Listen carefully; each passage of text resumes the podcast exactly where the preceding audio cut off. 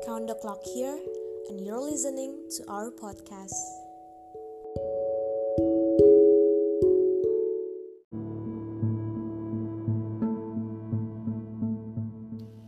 Selasa menyisiri koridor.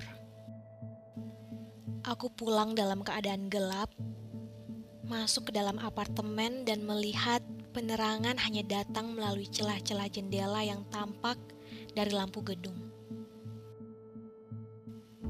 Malam ini semua terasa lebih sunyi, seperti yang kuharapkan. Aku adalah orang yang mencintai dua hal: kegelapan dan pekerjaanku.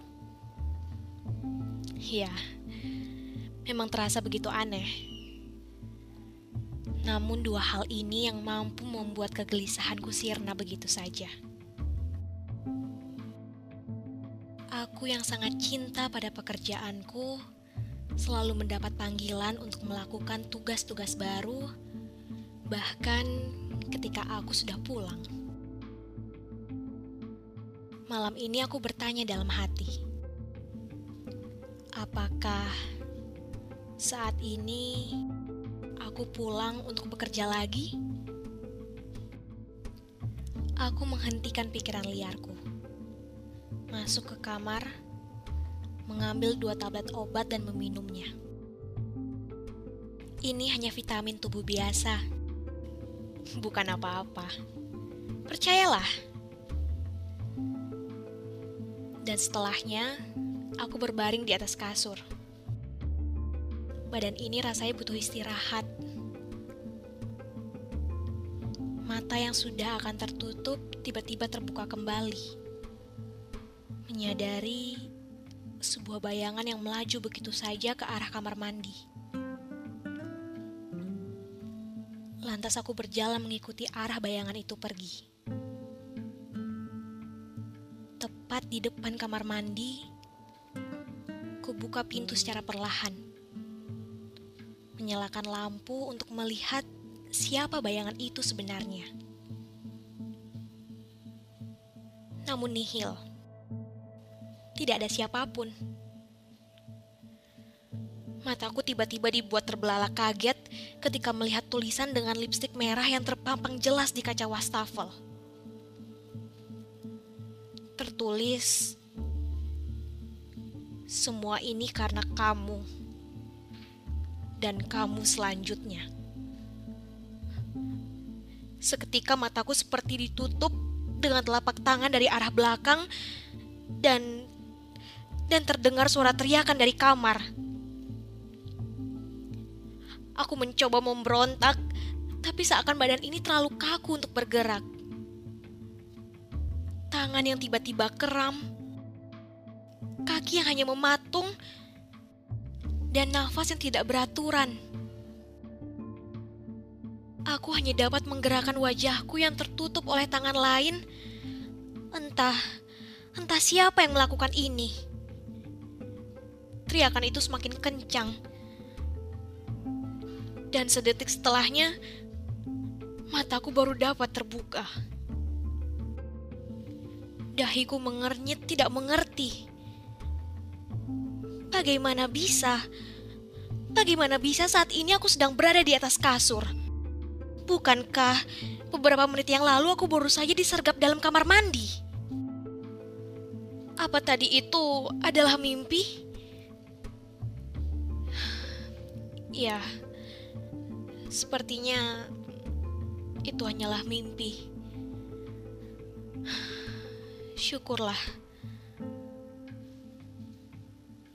Aku mencoba untuk mengatur kembali nafasku.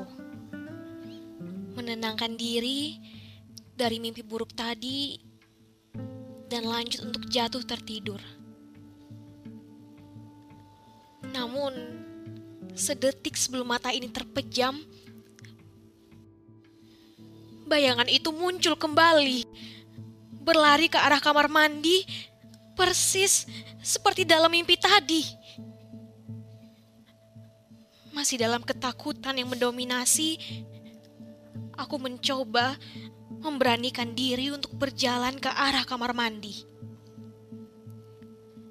membuka pintu secara perlahan dan menyalakan lampu. Mataku terbuka lebar ketika ketika melihat ibuku tergeletak di lantai dengan pisau yang tertancap dalam tubuhnya. Dan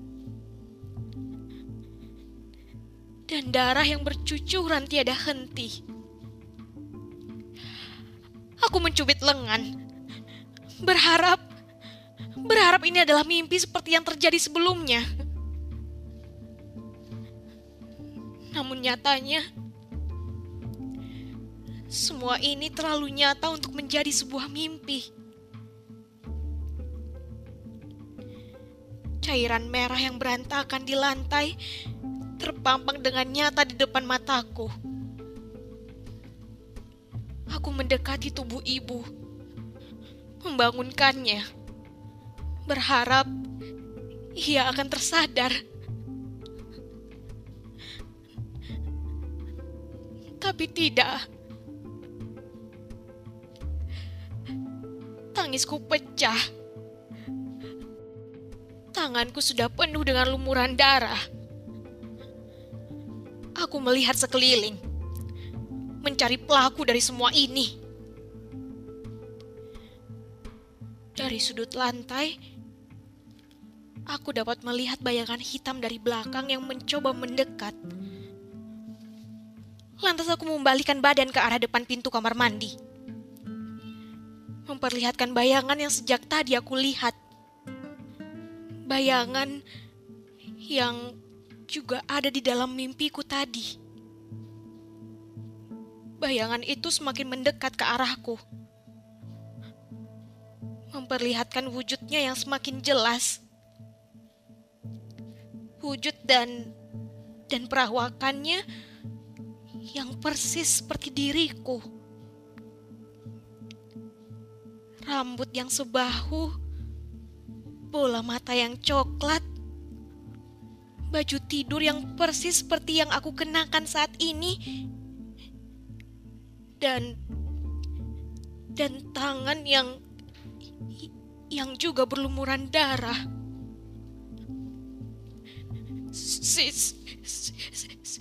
Si, siapa kamu? Tanyaku, sembari menjauh dari bayangan yang semakin lama semakin mendekat.